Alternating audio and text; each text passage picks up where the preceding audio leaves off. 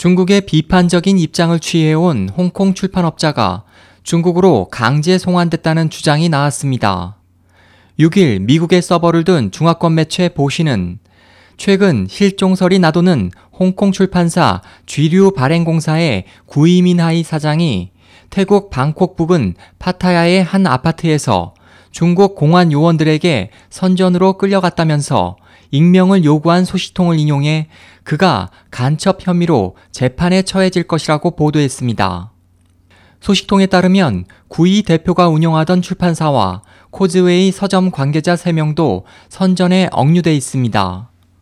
중국 베이징 대학 출신의 구이 대표는 독일 유학 후 스웨덴 국적을 획득하고 홍콩에서 출판사를 설립하고 서점을 인수했으며 지난 수년간 주로 중국의 부패 관리와 지도층의 권력 투쟁 내막을 파헤치는 정치 관련 서적을 출판해 왔습니다. 그의 서적 중에는 시진핑 중국 국가주석 가족 내부의 흑막을 폭로하는 내용들도 포함되어 있습니다. 언론들은 중국 당국이 비판적인 홍콩 출판업자들에 대한 단속 강화에 나선 것으로 보고 있습니다. 보시는 중국 당국은 당 비판자를 체포하기 위해 이미 수차례 해외에서 납치, 강제 송환 등의 행위를 했다고 설명했습니다.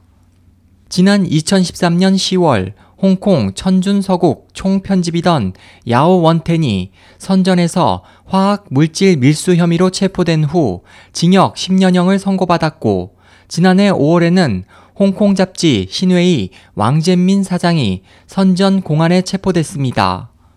중국은 최근 구이 대표의 서적을 포함해 해외 민간 운동단체가 출판한 서적들을 비판하는 책을 출간했습니다.